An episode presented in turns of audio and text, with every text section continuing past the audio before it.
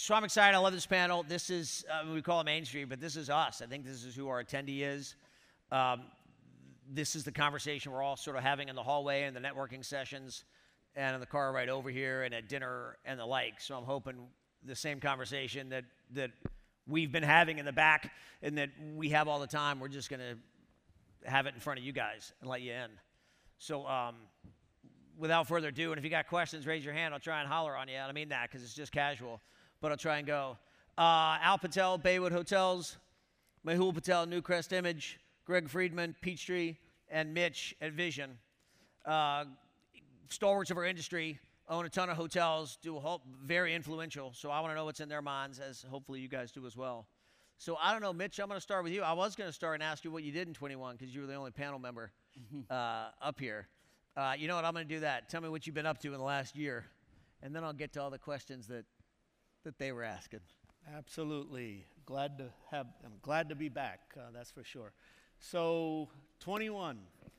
We are historic, we're, historically, look, we've, every company creates value differently. We're developers. We've developed over 60 hotels, and uh, so we had a robust pipeline prior to COVID, and we were absolutely focused on getting that pipeline complete. Uh, so we opened seven hotels uh, in 21. And historically, we are long term holders. And COVID kind of changed that attitude for us uh, to some degree. We didn't know that uh, the values would be that strong. We were getting some great, great uh, offers. And we had hotels in urban markets where it was uh, going to take a while to recover. So if someone was willing to pay us uh, numbers that we were underwriting at a greater greater value than what we were underwriting in 19. And it was going to take us three, four, five years to get to that uh, point. So we said, you know what? Let's exit these hotels. So we exited about six hotels for about $190 million. And uh, so we were busy doing that. Yeah, I mean, it, and, and when, before that, just curious, how many hotels did you ever sold? Probably about six. There you go. In 24 years. Wow. And then you sell, and then you sell six. Yeah. Uh, interesting times. Uh, Greg, Peachtree Hotel Group. I I got to brag on Greg real fast. So, Greg, if I may, uh, uh, started just a small sort of private equity company locally out of Atlanta, doing onesie twosie hotels, and then turned into funds. Helped me out, 50 million, 100 million dollar funds, as everyone does. And dare I ask, what have you been up to in the last twelve months? But now you just announced a billion dollar fund because everybody's doing billion dollar funds these days, right? Yeah, everybody's got to do bigger. Everybody's got to go bigger. Yep. So, what have your last 12 months been like? Yeah, so for us, I mean, because we invest up and down the capital stack as it relates to hotels. Um, so we invest both on the equity side as well as the debt side. So we've been very active, um, not only you know developing hotels. We've got you know probably about two dozen different you know development projects in our pipeline. You know currently we've got about a half dozen projects under construction. Um, we've been very active on the, you know, the acquisition side. We bought about, you know, 17 assets over the last, you know, 12 months. And a lot of that's been really over the last, you know, nine months or so. Um, we've been very, you know, and also on the debt side, we've been super active there. We've, you know, lent probably over, you know, a billion dollars of, you know, direct lending um, to different hotel groups to help, you know, recap existing assets, construction loans. Um, but we've also been very active in just buying, you know, debt. We bought over since the beginning of the pandemic, we bought over you know 200 first mortgage you know loans secured by hotel assets. So we've been you know super active, you know pretty much everywhere on the investment side. Uh, Mehul, again, let me. I'm going to ask what you've been up to the last 12 months, but I, I got to preface it. Mehul's been very active. Probably one of the best stories out there in our industry, if I really can. A, a, a, little bit of self-made man. Some of us cheated along the way and took over our father's business. Mehul is one of the few who, uh, dare I say, did it on his own. And it's the second or third time. But Mehul sold, if you saw the headlines, I can say it, sold $822 million worth of his hotels to Summit, publicly traded REIT, which I don't think has been done before by one of what I will call one of us. So, congratulations. Thank you, Teague. What made you make that decision? Why'd you do it? How do you feel about it? Do you regret it? No, I feel really good about uh, being that transaction. So Newcrest Image has probably bought and sold 210 hotel in last 15 years. So we've been heavy transacted company overall. But pre-pandemic, we started, uh, you know, we bought a bank in 2019. So our plan was to diversification uh, ongoing forward. But I think uh, pandemic just allow us to fast forward that diversification growth really fast forward. So we were able to exit. I mean, last, you know, when you talk about 12 months, we opened five brand new hotels. One was with Peachtree, we opened and we sold it last year. And uh, one with Baywood, we're opening tomorrow, Canopy in New Orleans, that will be sold to Summit also. So it's great to see both of these guys that we had opportunity to do business with it. So, you know, Newcrest Image has always been a transaction mind. We're growth oriented, like we, we still have five hotels that are under development today. We have few bits out there that we're looking to buy. Uh, we bought nine G6 portfolio from you. Thank you for that. So, uh, you know, for us, transaction is kind of a daily journey for us. We're looking at, uh, you know, opportunity, uh, uh, just you know different market. But I think the big transaction with Summit was very uh, attractive for us to find the exit of management, propco side and opco side, and now allow us to be a truly an investment company rather than being day to day. So I'm, I'm going to stay here and pick on you a little bit. What did you? Was it COVID? Would you were you trying to sell pre-COVID? What made you say, "Hey, it's time to exit and make a mass sale"? I think there's uh, so many answers to that question. It wasn't I like. COVID was one thing, but diversification was one, COVID was one. Third one was what do I want to do every morning? Do, when I wake up, what do I want to do? Fourth thing was how the world was changing, right? Merger and acquisition, labor challenge, inflation, all this hit right post COVID. So when you add everything and challenges in our industry, when you look at everything, you're like, okay, I think it's time to step back and just look at different lens. So we were able to sell both side of it. So it wasn't just COVID was one answer. We still love the travel space, so we'll continue to heavily invest in travel, but it'll allow us to just pull back and look at what do we want to do future. So that's the game plan that we put together, and we were able to accomplish pretty successfully. So I'm going to circle back and ask you what you want to do in the future and what you're going to do with the money. but Al, I'm coming to you. So Al, prolific developer, uh, own a bunch of hotels, great family. You guys have been really good. Let's go backwards and tell me what your 2012 looked like. Uh, 2021, I'm assuming. 12 Um, months, 2021. But yeah, we opened about, I think, 11 hotels in 2021. Obviously, um, not great times uh, to be opening hotels, but fortunately, most of them were in the extended stay space, so it did add to our enterprise. Uh, those hotels did. Um, our portfolio, our pipeline was pretty much, you know, we usually add to the pipeline every year, and in 2020, we didn't really add to the pipeline.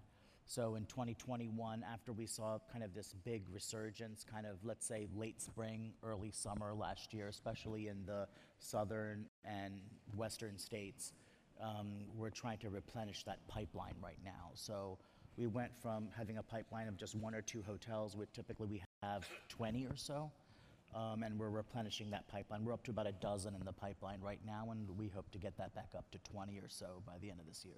So you're bullish on development. Is that just because that's who you are? It's just it's who we are. It's what we know. We like to think that we're adding value. Uh, we have we are acquiring also when it makes sense. So we have such a good handle on what replacement costs are in every region. So if something is coming up where it makes sense for us um, on the the brands that we like, um, merging with the the replacement cost kind of analysis, then we'll, we'll we're making that jump also. All right, I got to ask development. You went, you went there. So talk to me about development costs, uh, supply chain issues, all that stuff. What's, what's happening with development?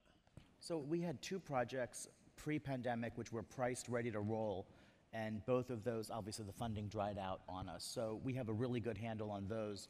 Um, those pre-pandemic to post-pandemic, both are under construction now. It was about a 20% increase. Okay. Um, so 20%. Mitch, would you agree with that? You're the developer too. Absolutely. It's about uh, anywhere from 15 to, to 22 to 23 percent we're seeing increases. And how bad is supply chain issues? Absolutely. I mean, supply chain has a lot to do with that. Uh, of course, uh, all the talk about inflation that we've been talking about as well, but supply, the supply chain it has a lot to do with that. Uh, we're Eh. talking about, go ahead. Uh, How? Be specific. Go. Yeah, I mean, look, there's certain materials you just can't get, you know, and there's uh, obviously a lot of materials were coming from, from even China and then even I mean, uh, lumber from Canada and so forth. So we, the manufacturing, look, I just want to regress for a second. In, those that have studied supply, the supply chain. I mean, there is a hundred moving parts that have to move seamlessly in order for this, the world, glo- the global supply chain to be in balance. Not just one, but 20 of those things have been disrupted because of COVID worldwide. And, how, and now we're trying to reignite all of that, right? Back. And plants that were just completely shut down, both on foreign and domestically, are rebooting. That takes time. There is just no way that you're going to be able to bring that back, no matter how much we want to do that in three months, six months, nine months. Absolutely, it will come back. It's just a matter of time, probably by the end of the year. Supply chain issues will probably get better, but that is causing havoc, absolutely, in our industry and especially as developers in the construction industry. So is that slowing down your thinking? How is that impacting your, your decision making moving forward? Yeah, so as a, again, as a developer, I will tell you that this is the first time that I could remember in probably 18 years that we do not have a hotel under construction. So it was very intentional, our strategy. We had about 18 hotels in our pipeline, our development pipeline, uh, in about around 18. And then 19, you know, we, I was up here with you, and you asked me a question on the economy, and I said the clouds are starting to form. Things are starting to slow down. You could just feel it, sense it. It's been 10 years since the last uh, storm or downturn, and uh, something is going to give. So we intentionally did not add a hotel to our development pipeline because we did not want to be stuck in it. But I got to tell you this, Teague. We were waiting for that storm, just like in 09, 10. In 09 and 10, we accelerated during the storm, we accelerated that pipeline to about 14, 15 hotels, and we opened those hotels in 11, 12, 13. And that, there couldn't be better hotels in our portfolio because of the basis that we were in. This time around, we thought that would be a great strategy, but that did not take place, right? Uh, we were, I was here, you asked me a question two years ago in, in 19, and then last year, even in 20, like what's going on with construction costs? And I thought that those numbers would come down because that's what it has done historically due to supply and demand. But the supply chain challenges is what we did not anticipate, and of course, the inflationary pressures that we did not anticipate. So it is a very difficult time to be a developer right now. As Al mentioned, we have hotels in the pipeline. We are pricing. It's about anywhere from 15, 18 to 20 to 2 to 24 percent. We got a quote by a reputable contractor on a project that we're doing in Nashville downtown, $400 a square foot. $400 a square foot. And what, by comparison, what was it previously? Well, back in 12, uh, when we built in, uh, in Nashville downtown, it was 125 bucks a square foot. Uh, so land values have increased dramatically as well, as you know, greater than, than even construction costs. Al, what would you echo on stay on development? What would you echo there? Yeah, you know, so some things like steel, we used to buy 90 days in advance. Now we have to think about it six months in advance. Six months. So a lot of electrical components, we had to think about it, you know, two months in advance. Now that's four or five months in advance. So all those things that Mitch talked about, you have to think about all these different things. And otherwise, you don't want the job site just sitting waiting because everybody else is relying on everybody else's, you know, trades to, to progress.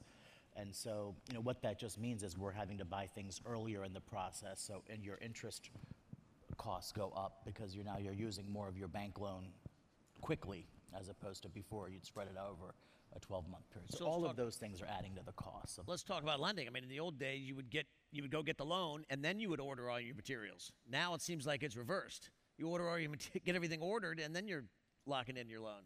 yeah, I think a, a lot of that we'd have to start planning even like 30 to 90 days before we're actually closing the construction loan Yeah. and things like that. Same with FF&E, I'm guessing, right? Yeah. Greg, you're the lender.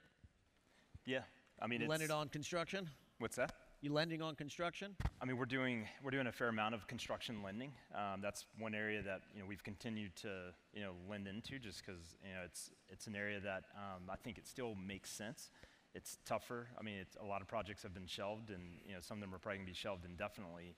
Um, but there's still a lot of markets that are you know underserved, and I think you know even with some of the additional costs, which I don't think a lot of these costs is going to go away anytime soon, just because a lot of it's you know labor driven beyond just even the supply chain disruption. Um, so I think it's, you know, it's just, you know, unfortunately, since the Great Recession, I mean, the construction industry is almost like a dying industry. I mean, there's less labor force, there's less GCs, and it's just going to continue to put pressure, I think, on construction costs in general. But with that said, I mean, we're committed to continue to be a construction lender. We've been a construction lender, you know, through the years, you know, through Stonehill, which is our lending platform. Uh, but we're, you know, probably doing, you know, right now we probably have about five, you know, five to six hundred million of construction loans that, you know, we're financing different, you know, hotel development projects. So- Well, on, on the loan side, Greg, are you getting more demand for construction or for standard acquisition? I mean, we're seeing seeing both right now. So it's, I mean, the reality is, is over the short term, over the last, you know, 60 days, or really the last 30 days, you know, with the crisis, you know, in Ukraine, mean, it's you're starting to see, um, you know, debt spreads, you know, sort of blow out, which is um, it starts to minimize, you know, the, some of the, you know, CLOs that are willing to lend into our space. Um, so we're seeing more demand on acquisitions and refinances because of it. Uh, but with that said, you know, we're still seeing, you know, a lot of development financing opportunities just because there's not a lot of banks willing to finance, you know, new hotel projects today. What's, hap- what's happening with lending in general? What's happening with rates? What's happening with LTVs? Yeah, so you know, comparing to the pre-pandemic levels, um, I mean, we're still not back to where we were pre-pandemic. I mean, I think for the most part, there's a lot more debt in place today than it was, you know, 12 or 18 months ago. Um, there's a lot of, you know, debt funds, you know, similar to us that are out there, you know, financing projects. But with that said, I mean, I think in most cases, you know, most projects are being financed at, you know, spreads of like, you know, 500 to, you know, we call it five to seven percent or higher, depending on the project. What, what do you see happening going forward with rates? I think rates are gonna. I mean, it's a good question. Obviously, you know, it's, I mean, rates are going up. I mean, clearly, um, we could debate, you know, inflation, but unfortunately, you know, they're going to be forced to continue to raise rates. Um, so I think when you look at the actual spreads, you know, against the indexes that you know you're pricing loans against, I mean, ultimately. There could be some compression in spreads to keep rates at you know some level where it's not you know increasing as fast as you know, maybe rate increases that are occurring. But with that said, I mean, I think ultimately rates are headed up here shortly. So, I think one thing I would add to development, I think timing is the major issues also.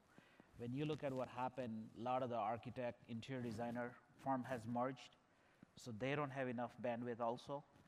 When you look at local jurisdictions, city, state, federal, they're not able to quickly go on do inspection also, that added more time. And then all the workforce, all the general contractor, the workforce are giving only six, 70% of output.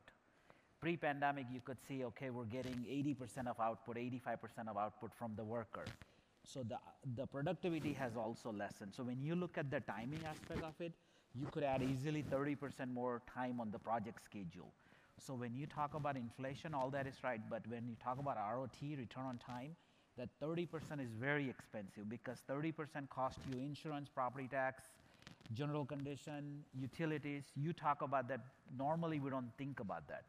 So now you have to add another layer of it that you don't have a control over any of those segments. And many of the brand also downsize their, uh, you know, design construction. They're ramping up, but that also slows down. So when you talk about all the approval process, productivity, all that, there is a loss of time that added easily four to six months of construction time or more. I'm sure Alan, Mitch, or you guys have seen that time that also added that many of us may not thought about it. And so that is also coming into a play today.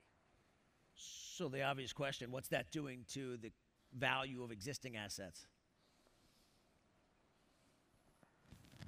You know, as we're seeing, I mean. That's the biggest that- question to uh, you. You know, We'll have a session after. Well, there, um, I mean, you're the pro at it, so you know that's a question goes to you, Teague. I mean, I think they're going up, right? I mean, this maybe this is on inflation, but all of this, you just can't get it. Oh, by the way, we're printing trillions of dollars. Sorry about that. I'm on a speech, but we had in 20 January of 2020, we had 15 trillion in circulation. Today, we have 22 trillion in circulation. So the value of everything just went up. So now we're on inflation. The value of this bottle of water, this chair, oh, by the way, this hotel went up. It's costing you 30% more to build. It's costing you 30% more in time to build. The value of everything went up. We're selling now on pre numbers. We should, add, we'll keep coming. We're selling everything on pre numbers. The conversations I just had, which is what we're doing, we're not waiting for numbers to come back. We're all seeing the numbers are coming back. We're believing the numbers are coming back. So we're selling on forward, three year forward projection. And the fun part of that is, oh, sure, well, three year projection, what is that? A n- 10 cap, a 9 cap? No, no, we'll take a 7. Thank you. Okay. And if we can do that, because if everyone's seeing it coming, I mean, that's where value has come, which is up at least 30% from where it was pre COVID, which is material vet numbers. Everything we're selling right now has a bidding war. There's so much capital out there in circulation. Everything we're selling. I think the challenge with acquisition is it has to pencil the number, right? When you go get a debt or equity, you could ask for seven cap or whatever, but the number has to work on acquisition. Where on ground up development, you're able to show the future forecast that we haven't tested the water. So there is art and science both sides when you look at it. So I think you know every every asset in a different market, if you can underwrite and be able to turn around that asset, and the demand is coming back, I think you could really justify value. But it's all over the board, seven, eight, nine, depending on the market. You sound like a buyer now. Al? Yeah, I mean, obviously, because of all the things that, you know, Mehul talked about, things, you know, we're, we are acquiring, we're looking to acquire. Of it. We have not been very successful uh, in our acquisition, um, in our processes. Um, We're just getting outbid a lot of times, not just, maybe sometimes we are the high bidder, but somebody else, you know, knows the owner and, you know, something like that. So it, it's been, it's been a difficult process to acquire. Um, And we haven't been big uh, acquisition you know, in that space up till now. So we don't have that, you know, that brand out there for, for that. But, um, you know, our broker relationships and all that, we're trying to leverage all that. But obviously, you know, all of that is just an extreme amount of competition, which is driving up the values. Greg, what do you stand for value? Yeah, no, I was just going to say, I think you got to love development right now, just because we got so much choppiness right now with just everything, you know, coming out of COVID. The reality is when you develop, I mean, it's going to take, you know, nowadays it's going to take 18 to 24 months to get the property open. Not to mention you got to go through entitlements. By the time the property opens, yeah, it's going to cost a lot of money, but then, you know, you're going to stabilize out three years later, you know, or technically you're stabi- stabilizing out two, three years later, or, you know, maybe five years. So you got a lot of runway to deal with, you know, the noise right now. So personally, I would rather be developing than buying. It's just harder to find stuff on the buy side right now. I think uh, we need to push the cap rates up, T. We're trying. Yeah. We're doing our part. Unless we're selling, then keep it down. So. All right, Mehul, let's let's pick on you. What are you, what are you doing with all the capital? Wh- So- What's the future for Mehul and Newcrest? Maybe I should go at it that way. Very good question. So, uh, in in last 12 months, part of our at this conference, I came with a presentation and I met with few of the REITs to say, hey, I want to sell a portfolio. And first reaction, everybody looked at me like, why are you selling? Are you trying to screw us or what? Because if you want to sell something, that means something's wrong with it. But I think the plan came out of here. So the deal was crafted here. This is where I met, and the transaction happened with Summit uh, Hotel Properties. So our objective is to diversify our investment. That was the whole objective because when COVID happened, we had 37 hotel and roughly 25 hotel were shut down for 45 days. Five hotel were under construction. We were finishing it, and all the question came is, is this the business? Do I want to stay in it? And it kind of came up that we should have done more diversification in other classes. So we kind of came up with a playbook by saying, okay, we should have banking, real estate, alternative investment, and public equity. So today our dollar is spread across all four different real, uh, you know, four different silos that we're investing on it. And so far we have done a very good job enough on, very disciplined on growing each silos. We have a leader for each department from banking, real estate, alternative, and public equities and we're growing that. We love the travel space. We're not going away every. I mean, every month there is a hotel we're buying or selling. So our, uh, you know, our journey is continuing real estate space. We love the travel space. Uh, travel is coming back. It just matter of fact, maybe three six months away. So we just want to figure out a different investment thesis. We're good developer. We're good transaction guys. As you can see our history, we have bought and sold 210 uh, hotels. So it allows us to do continue more. So we feel like we're going to do more transaction buy and sell going forward on the real estate space on it. We're going to build more hotel also. and we talked about it. I think when you talk about development 20 years ago, the challenge was we learned how to build a hotel. 20 years ago, we were like looking for architect, looking for brand. So it was a struggle to learn how to build a hotel. Today, we become a pro by building We built 77 ground up construction. So when you look at the full circle, okay, we have done all of it, high rise, historic projects, you, you name it, everything, right? Dual brand, triple brand, we did everything. So when we become pro and you look back and say, what would I go back and do it? Would I go build again? Yes, we would go build it. But you have to keep all that things in mind, what Al, Greg, Mitch talked about. Return, inflation, everything in there, but you could still be successful on doing all that part. But we're just becoming very nimble and very focused on it, driven. Okay, four projects, let's do it right, for projects. So we're not going on quantity, we're going on quality of the project, and we're still mixing extended stay, lifestyle, uh, luxury, all three segment into it. So we're just being a lot more pickier, discipline, and all that mix of it. It allows us to give that flexibility to do that now because we're just being an investment house. We sold our management contracts to Ambridge and made a you know investment in that. Were you going to say something? No, but that reminded me. So Go. now it's we don't have to wake up every morning and look at what, what's occupancy and all that. Let somebody else worry about that. And every morning we wake up to a, do a deal. Uh, either it's a development or acquisition. Where can we go find a next deal, or whether we're making a next investment in a alternative investment, whether in U.S. or uh, you know overseas or somewhere. So we're all become investment house now, pretty much investing in all four, you know, four different areas. Yeah, I mean, you've come a long way. I had a lot of questions. One was going to be what would be, be your advice to sort of the new hotelier, to Mehul 20 years ago? What would be your advice to those guys? I mean, all the money we made in hotel business, so that's that's what I said. This is a very good industry. Stay in it. It's really good, but be disciplined on what you do on it. I wish we had done some of the brands on early on that took us 10 years to realize, like Home2. Al is a champion. Uh, we haven't done as a company single Home2 brand, and which we're working on one of them. But I think Baywood has done a, a phenomenal job of building that Home2 franchise brand for their company and their enterprise. So some of the item I think you kind of learn and lesson from many of the peer groups. So I would say, to, you know, 20 years ago, I wish I had done uh, extended stay more brand. Uh, we have just started doing 10 years ago. So I wish I had done 20 years ago what Jack DeBoer and you know all those guys started doing that. And so that's one of the item I'd, I'd say we probably missed the boat on it. You know, um, the last recession, the Great Recession, extended stay was about 5% of our portfolio. And that 5% outperformed the other 95 during those years of, you know, 8, 9, 10. And we kind of made an internal decision at that time that we wanted it to be a full 50% of our portfolio in the future. And um, it's about 40 something right now, and it's about 95% of our pipeline or extended stay. What percentage of your development pipeline is it? 95% of our development pipeline, yeah, 40%, 50% of our, 40% of our existing portfolio is now extended stay. That's a lot. Mitch, you agree? No, I mean, look, um, Great Recession to even the pandemic that we went through, clearly we've learned a lot. Uh, extended stay hotels have performed very well. Um, drive to uh, markets, uh, heavy leisure markets. There were markets that were all leisure that I would stay away from, uh, you know, pre-pandemic. And now we're looking at, uh, they were obviously well-performing assets, uh, and we are now looking at developing uh, in those kind of markets where we probably wouldn't have uh, previously. But I want to touch on uh, on something that we talked about a little bit earlier.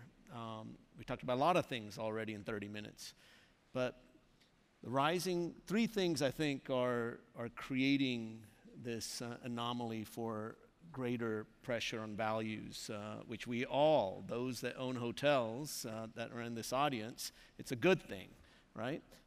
Billions and billions of dollars are obviously chasing deals. Two, this doesn't get talked about a lot, but I think there's more clarity. I understand we've talking about so many disruptions and headwinds, but in 2018, 19, smart people were all hedging on that something is going to happen. And something big could happen, negative that is. Well, it's happened. And so if you look at all the experts, you know, with supply and demand, supply, you know, historically has grown what 1.8 to 2 percent uh, over the last 30 years. Well, we didn't even hit that average for the last 10 years. So keep that in mind. And then the next uh, five years, we're looking at 1.2 percent supply growth, and demand is obviously going to be robust. And so these are pretty smart people that have billions of dollars. There's some clarity. And then cost, construction costs. If you have a home that you paid $300,000 for a few years ago and now it's the, the builder is building a $400,000 home next door, there's no NOI on a home. There's no cap rate on a home. But your home just went up in value simply by that home cost $400,000 next door, your home just went up in value. So clearly, because of all of those factors, uh, values are going to go up. NOIs should go up. We'll see. You know, obviously challenging. We're going to talk about that with margins. Uh, but cap rates, I think, will go down because of those things. Uh, Even if interest rates rise? I am no expert on, on all those factors, uh, but I, I believe even with interest rates, uh, in the short term, at least because of those factors that we talked about. But a year from now, can that change? You know, some of these challenges, we're talking about construction costs, it's not about supply and demand necessarily. Non residential construction starts are down. Non residential construction starts are down, but yet costs are crazy. Labor, obviously, as Greg uh, talked about earlier, is a big challenge in the construction industry and probably will continue. But clearly, we just can't get things. And th- that's why some of these things uh, have created that, uh, that supply demand problem. And uh, I mean, to Mitch's point on the cap rate compression side, I think it's, I mean, it's happening right now as we speak, right? We're seeing it. I mean, T, you're, you got like a front seat to it all. You're seeing all the trades that are happening. And I mean, things are trading based off of, they're not even back in some cases, back to 2019 levels, and they're trading at lower cap rates than they would have traded in 2019, still with the uncertainty of, you know, how these assets are going to stabilize out. Um, so I think, you know, there's just so much capital, you know, chasing our industry. There's a lot of new capital coming in. I think the spread differential between us and industrial, multifamily, self-storage that have compressed down in a lot of cases, even sub 3% in certain markets. Um, I think it just makes hospitality more compelling given that we're at, you know, elevated cap rates and I could easily see cap rates coming down some even with, you know, interest rates rising. Mehul, you agree? Where cap rates headed? I think it's all within the part because today, if you look at replacement cost, anything you look at, you know, buying today, first thing everybody looks at replacement cost or per key. And so based on what Greg and Mitch talked about it, cap rate will continue to shrink regardless of the interest rate because it's, uh, I think the interest rate is pretty much, you know, temporary factor when you look at it. It, it will not stay that, you know, high or whatever happened, whether we see all six high, uh, you know, hike this year. But I think cap rate will continue to uh, go downward. Al, you can answer, but I was going to head negative for a minute. So go, Well, give you your know, cap you rate. know, multifamilies are trading at the high three and low four caps. Um, there's no reason why extended stay hotels, for example, specifically can't be at a six or something like that. There's no reason they have to just be at an eight just because traditional hotels have always traded as an, at an eight cap. And so I, I think all of that, that's why a lot of this multifamily chasers, when they're seeing threes and fours on that side, I think a lot of that money is now also coming into our industry because the seven and eight, it's just twice as good of a deal. Yeah, feels like it. Oh, so therefore, are we in the right industry? Do you like our seven and eight cap versus the multifamily three cap? I think we like today. We hope it goes to five to seven or five, six cap in next 12, 24 months. Do you hope it goes that way? Why You're not? a I mean, buyer today. You're not a seller. well, when you look at it, but I mean, what's the difference with multifamily, right? If multifamily when was five, six cap, and now there are three and four caps, high rise or even you know wood, you know four story building. So what makes our industry different, right? If you look at office, uh, office, multifamily, industrial, they're the lowest cap. So what makes hotel different? In fact, our industry should be the most robust because we're able to fluctuate the rate overnight compared to any of those guys. So I think it's maybe all the broker has to do a better job of shrinking the cap down. We'll do our part, Mehul. We'll do our part. Uh, Mitch, how's this recession different from the last recession, from the GFC specifically? And what was the last part? From the GFC, how's this recession different from? Yeah, so, you know, I've been through a few. 2001, of course, um, and, and 2008 9. this is what's different about this one. The last two were absolutely economic crisis, especially the Great Recession, right? This is a medical crisis. And so this has disproportionately impacted our industry. I'm on a CEO roundtable in my hometown. I'm the only CEO of a in the hospitality industry.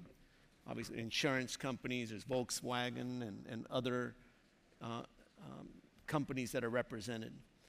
And in 2020 and 21, some of the things that we're talking about on stage today, they're not talking about those things. Their business is, has been robust, their margins have actually improved. They, you know, with people working from home, their office is closed, less travel, less entertainment. Uh, and I'm listening to this with these CEOs talking about this. And I said, You know who's on this panel uh, here listening to this too? And they go, oh, you know, they have to back up a little bit and pander a little bit back towards me. But this is a medical crisis, not an economic crisis. And I said this last year that most, the average American, their net worth, it's common sense, their net worth is in two places it's in their homes and the market. Think about it for a second. What happened in 2001 to those two things? And what happened in 2008 and 9, those two things? And then what happened in 2000, in 2020 and 21 to those things, those two things? Home equity values shot through the roof. The market's been robust, thus giving consumer confidence, right? Giving the consumers confidence to spend money. And they were saving money, of course, by being at home. And so people want to travel. People want to spend money to travel. They just couldn't because of restrictions and other things. So that is the biggest difference this time around. But as a developer, I'm going to put my developer hat on. I was ready in 20 when 2020 this when the pandemic hit. We said we're going to sort these things out. We, I was not ready for the pandemic. Make that very clear. No one was. But when the pandemic hit, three or four months afterwards, we we're hitting about 60% occupancy that summer. I said, This is the time to put our foot on the gas to develop. Just like we did in 09. And the difference this time around, it did not materialize uh, like we thought with land, with construction costs, and those kind of things. Because to your point, everybody had money. That's I right. mean, people always ask, me, you know, everybody wanted the deals and the bargain and all that sort of stuff. And my fundamental answer is the bargain's out there when no one has any money. And if no one has any money, that means you don't have any money either. That's right. That's right. If you have money in your pocket, guess what? So does everybody else. So the bargain will be there when you're broke. I think take one challenge this this recession. I think you know when you talk about recession, I think uh, 9/11 and 2008 9 in Texas we didn't felt anything. Even in COVID, we felt for a short term, and it bounced back. But I think this COVID recession was there's five plus trillion money came into the market. So now that's kind of twice our GDP dollar amount that came into the market. So that was the unknown factor that nobody knew what to do with that money. Everybody had the money. What Mitch even talked about it. So the capital is there, and that money hasn't even came to the market yet. Everybody's look at all the, you know, publicly traded company. They're sitting on a very strong balance sheet, a lot of cash. All the entrepreneurial, every single segment of even the office, everybody's sitting on pile of cash. They still don't know what to do with it. So I think that is what's going to happen in next 12 months. All that money will start to figure out where are they investing, what are they buying, what are they selling. So there a lot of stuff's going to uncover in next 12 months, I think, because we could see that endemic has already taken place last 30, 45 days ago. And now that money, everybody's sitting on that pile, I think you'll start to see. And I think that may be the opportunity where you will see uh, acquisition cap may try to shrink because there's so much competitive out there because there's so much money out there even though the bank are not lending but all the money sitting in the bank bank still has to pay all those account holders some sort of money whether half a percent or whatever So bank is also going to start lending at that point because they also see it. So there's so much going on out there, and none of them has reconciled yet. I would say those trillions of dollar out there.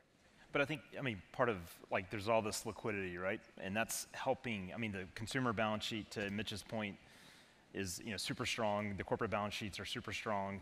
So this isn't, you know, again, it's not a economic, it's not a true economic recession. I mean, we went to a very brief moment of a recession, but I think when you look at why, you look at the valuation of assets today, I mean, they do look elevated within our industry. I mean, we're out there trying to buy assets, but then you start looking at what the potential cash flows are because of all these factors, because of all this liquidity and, you know, the strength of the consumer and the corporations, um, and the inflation in the environment, you know, the potential cash flows down the road are much stronger than what we saw in 2019 or even the outlook then, and that's helping drive some of that compression in cap rates too, just because of the growth that everyone's expecting to see. So, to that, you know, point, which wasn't your question, but No, no, had to throw it that- out there. But that's where I was heading there, and and I really, for you, even I wanted to talk about the lending. Stonehill, Stonehill, Mayhill's, with all the capital sitting on the sideline, how's that impacting debt? And will Stonehill get more aggressive in their lending, or no, because interest rates are rising and because there's a Ukraine conflict, or lenders going to get less aggressive? Right.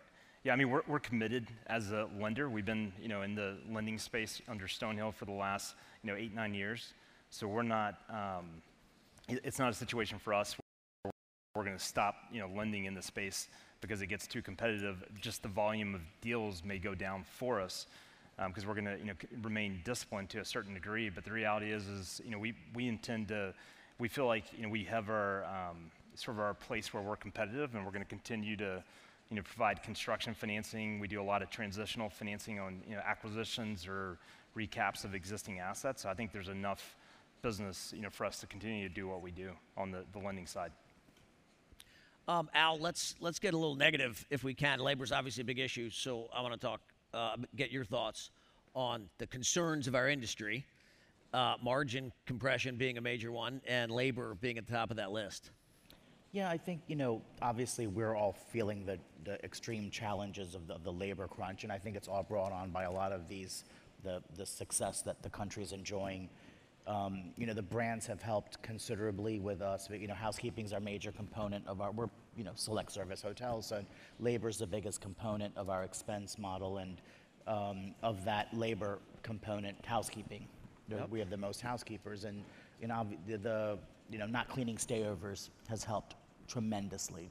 And, you know, we've been lobbying the brands, I'm sure they're all out here to, to, to continue that model. You think it stays, or for- do you think- And it, it's not necessarily to save money. It's, you know, we're gonna spend the same money because we're paying one and a half times to a housekeeper. Somebody who's making 12 bucks is now making 16.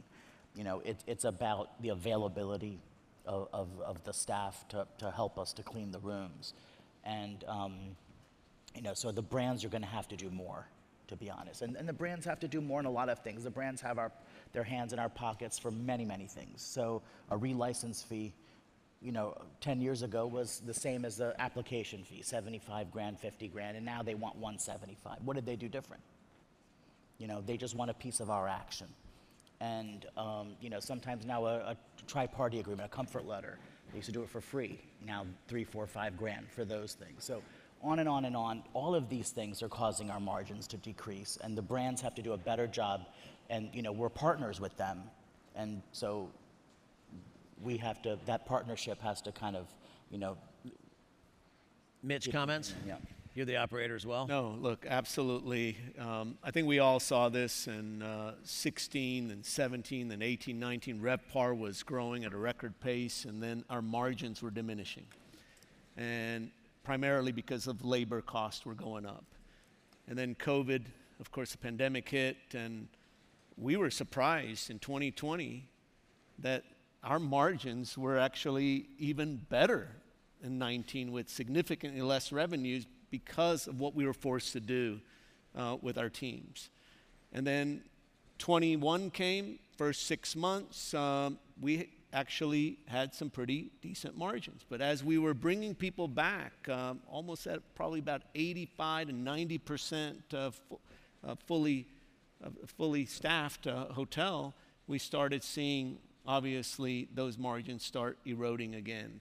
And I, I want to piggyback on what Al said. Uh, you know, absolutely appreciate uh, the brands that we work with and our brand partners on changing that business model. You know, there's a lot of talk, and I know I hear a lot of this about going back to 19. We don't want to go back to 19. We want to go beyond We can't. uh, 19. And we want to have a more efficient model going forward because 19 wasn't actually a great year. And so, housekeeping absolutely is our biggest uh, challenge. Uh, of course, in the food and beverage space, you're seeing breakfast uh, standards change. 68 items were on the breakfast at Hampton Inns, brought it down to 28. And the, it's balancing brand equity and guest satisfaction and guest loyalty at the end of the day and profitability, right? But there's one thing that I have to add, guys. Um, and we talked about how labor is a huge challenge, especially in housekeeping. There's no way some computer or some robot in the future, I don't even think in the near future, is going to clean rooms. So we're going to have to have people and it's hard, hard work with low pay, and that's just what the industry, that's what the industry uh, is about. So this whole tipping thing, I want to just talk about this. So Uber, you know, those that, you know, obviously almost everyone here uses Uber, and the app, you know, you could tip Steve. If he did a good job, you could rate him and tip him, and a month later, if I go back, uh, if I take my next Uber ride, it reminds me you know that there's Steve again who took who did my last uh, drove the last uh, trip. I can still tip him. So why can't we? We're so slow to evolve uh, with technology in our industry. Why can't we simply in our apps, if it's uh, the Hilton Honors or Bonvoy or any of these various uh, brand apps, simply have? I'm not going to be sexist, but Steve, our housekeeper. Can I say? Why can't, uh, why can't we simply, you know, we, we- we live in a cashless society, right? Uh, who carries uh, cash with them anymore? And we want to tip, but many times we forget or we don't have the cash to do it. And we heard from the speakers before to make things easy, make things easy, right? That's the, that's the society that we live in today. And why can't we make it easy for Steve to get a tip for cleaning our room? And I think that's a game changer. You're paying 14 bucks an hour, 15 bucks an hour, an additional five, six dollars an hour that Steve would get would be a game changer in attracting more people in a hard, hard industry, uh, cleaning rooms. Uh, Actually, so. totally agree with you. And I think the challenge is it's really on the brands, right? Like we, we're so underserved from a technology perspective, and I think it's just re, you know, sort of looking at the model again, because right now, the, you know, the brands are so focused on you know franchise revenues, and they should be, but we need, in order to continue to drive more revenues, they need to you know look at how we can you know really utilize technology better because it's so underserved today within our industry, and we can be more effective as operators, you know, owners and so forth. So. Well, part of your mobile key check in, and somewhere in there is would you like to tip? Yeah, mobile check-in. I mean, I think there's stuff just to make it the way you communicate with the guests. Um, I think there's just a lot of technology that's so underserved, and you know, to that you know could positively impact the guest experience. So. All right, my who's chomping at the bit. Go. I just want to build on. There are six issues that I see with our Oh, industry we that great opportunity for us to solve. I mean, Right. there are great minds here. The first one is the brand. I think we talk about brand has to own some responsibility on technology, innovation. Their legacy brands are getting older. They're not really investing dollar in that part. So brand has some standard issues. You know, there's so much stuff that brand can really help us. Second one is the cost. Our cost is continue going up and that's where we need you know this is all industry issue. I'm not going to talk about brand issue but there are six fundamental issues in our industry that we uh, all leader has to come together and solve for it. So first one brand second one cost third one is the regulation fourth one is compliance fifth one is a guest expectation and uh, fifth one is guest expectation sixth one is the owner's expectation. So when you put all six issues and you talk about where the opportunities are the honors are the last one on the line. Uh, you know, a couple example when you talk about brands. Today, no brand understand really well digital space. If you look at Google Ads and everything, they're increasing two point, you know, smaller increment, five cents, seven cents per click on it, that it's passed on to the owner. So everything is brands are outsourcing many of the digital space where nobody's thinking. If you look at all our digital cost is going 90% off to digital space, the brand are outsourcing.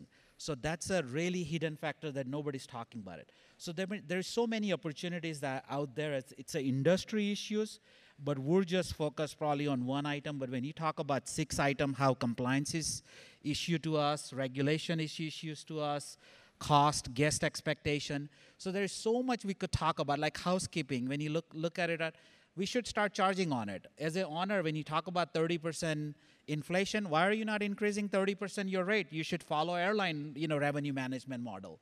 This is the how we're going to take the industry back on it. So many of the item is very fundamental. It's an industry issue that each one of you have to take your own responsibility and bring it together. But look at airline has done very good job on the, you know, charging baggage fees. We should charge for housekeeping fees on it. And so, you know, many of those aspects, we, I think the industry can take over control rather than blaming it on brand or somebody and we start making what's like parking you could charge for parking surface like in texas we started charging for parking surface parking it's okay to charge seven dollar if customer refuse it give them refund on it but those are small aspects we could start changing our industry and that's how we're going to make the our industry very profitable what multifamily and everyone has done it you talked about uber look at your last 30 trips uber uber has started charging 15 to 55 cents surcharge uh, environmental fee. So everybody's tagging on nickel and diming. Nobody cares about that. Hotel industry is the only one that we're not doing nickel and diming, and everybody feels like we shouldn't do nickel and diming. But look at which industry isn't doing it. The biggest takeaway for our industry is we should do a prepaid. When you book a reservation, we should collect the money. If you look at how much money Expedia is sitting on the balance sheet, when you book OTA customer, the brand is okay for OTA to collect the money but brand is not okay for collect the money for the owner because their technology is not compliant. This is where brand can invest. Each brand could invest 20 to 50 million dollar in their technology, and we as owner can collect. If Al has a hundred hotel, he could be sitting on 50 million dollar prepaid reservation today. But nobody's focused on that item. So this is not so much a brand issue. This is industry issue that who, you know, it doesn't matter who takes the first leap on it, but all the brand CEOs should really step up and say, you know, we're going to invest a seed dollar, $50 million to solve that problem and make our owner put that dollar prepaid revenue. You know, once you book a reservation, it should be a non-refundable period. If you book anything shopping, if you book anything, you have to prepay everything. Airline, reservation, everything, right? So why is our industry's lack of behind? So I think when you talk about fearless leader in our industry, the lodging leader, they're going to have to get a little bit aggressive and say, no, time has come to take over industry. And if not, I think all of the great leaders here, they're going to have to also speak up on it. So that's what I would talk about the six industries issue. Mitch, you and I, you, we talked about this. No, I mean, look, well said, Mill. That's, uh, that's hard to follow what he just said. But I do want to touch on one of those items that you mentioned. I just want to reinforce this. Uh, but again, other industries are doing it. Airline industry. I remember when I went to ALIS uh, last year, um, not this January, but last in last summer, whatever. I had to change my flight like three or four times, and I think I paid more in change fees than my original airfare. Okay, spring break this Friday, rented a house down in Florida. Within 24 hours of booking, I had to pay half of it. And then 30 days prior to arrival, they take the other half. Good luck trying to change that reservation. And so we have to adapt. Uh, the consumer is ready. I don't know if the consumer is quite ready for a housekeeping charge. I don't know that, okay? I think that was a noble effort on our parts. I know our buddy Corey really took a big lead on that. Uh, and I'm glad that we have found some sort of hybrid in housekeeping now. But absolutely, this uh, taking payment upon booking is something I think the consumer is ready for. And what's happening is if you've got a, a reservation, restaurant reservation app, right? And you use that to book a, a restaurant a Saturday night.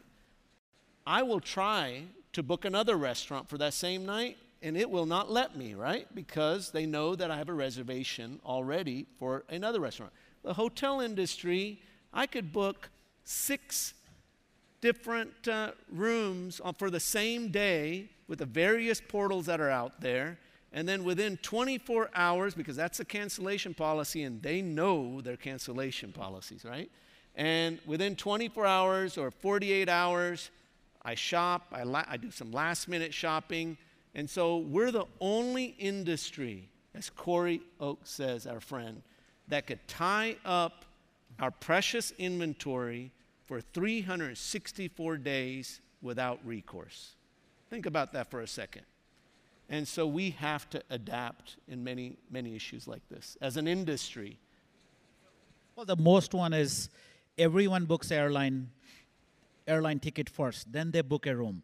So if your airline is booked and if you want to change, you're going to pay change fee. So why hotel cannot be prepaid? Once you book it, we should be able to collect it.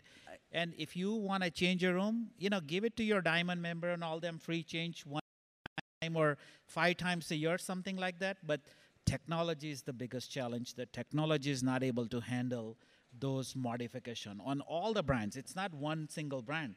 You talk about hotel industry, but look at Expedia has done a very good enough job, and they're co- they're sitting on billions of dollar on their balance sheet because it's our revenue they're collected on our behalf as a custodian and they're sitting on it enjoying and there's and just on their billion dollar the interest that they earn they're able to spend more money on marketing and here that money is not available to us or the brand I'm glad I got you guys started. Um, uh, Al, we're wrapping up. Get any comments? Any visions for 22? Any labor conversations? Uh, no gonna more sell your management company don't like we're not did? selling. No, we're not selling anything to, to anybody. You know, we're, we'll we'll keep pruning and planting our portfolio as we've always done. Yep. We'll we'll sell uh, where we think uh, strategically it makes sense for us, and we'll develop where we think that growth will occur in the future. M- Mitch, my point, even Greg, but M- Mehul, I said jokingly, but for everyone, Mehul fundamentally decided he, the operations of this business were still difficult. And one of my concerns about operations is it's tough for the smaller guys to do it. You got to get some size. There's going to be some consolidation going on. You're going to have to figure out how to have a chief labor person in charge of all of your, you know, to keep the team around and to keep the morale around. And what we're seeing a lot is when people are selling their management company, Mehul, selling it to Aimbridge or selling it to someone and just saying, I can't do it. There's economies of scale. Mitch, you see that going forward, or do you think everybody's going to stay in it? No, is what we absolutely. do. I think that's going to continue going forward. I talked to a lot of my peers that have 10 hotels, 15 hotels, 25 hotels, and more, and uh, their their heart is in the deals. To Get deals done, development and operations is something they've they felt like they had to do, right? Uh, and you don't have to actually do operations. There are very good companies out there that can manage your hotels, probably equal or better than probably you can. And I have learned, I think, one thing that I've learned during this pandemic is you're either all in or you're out in operations. You can't be half in. This is a service business first and foremost before a real estate business. And if you're not, if you don't have an incredible service culture and you're about your people first, and that kind of culture that you've developed in your organization, you will not succeed in this very difficult labor environment. And by the way, these, this labor challenge is not going away. This labor challenge is going to continue. We, as a developed country, of all the developing countries in the world, 30 years ago, we were like number one in workforce participation. We are like third to last now. Yeah. And, the, and Chip, Chip Rogers said this other day that the fastest growing demographic is 60 and up entering the workforce. And that's the future. So I think because of all those things that you're going to see uh, people get out of management and, and the infrastructure costs, the technology costs, the people that you have to bring aboard when you get to 40, 50, 60, it's very challenging. Yeah, and I think, I mean, you're seeing it right now. I mean, there's so much consolidation where I think anyone that's got less than 20 hotels, does it make sense to operate yourself just given the costs, you know, associated with running an operation platform. So we have our own, you know, platform. We operate over 80 hotels, and we're committed within that company to being an operator and being best in class as an operator. But it's, I mean, it's super expensive. It's not a, a very profitable business model. It's more of the ability to control your product. But you know, ultimately, if you're less than 20 or 30 hotels, I don't know how you, you know, make it, you know, make economic sense. Um, we could stay here and talk forever. The clock is screaming at us that we've run over time. Yeah. Uh, thank you guys so much for being here. This is the exact conversation I want to have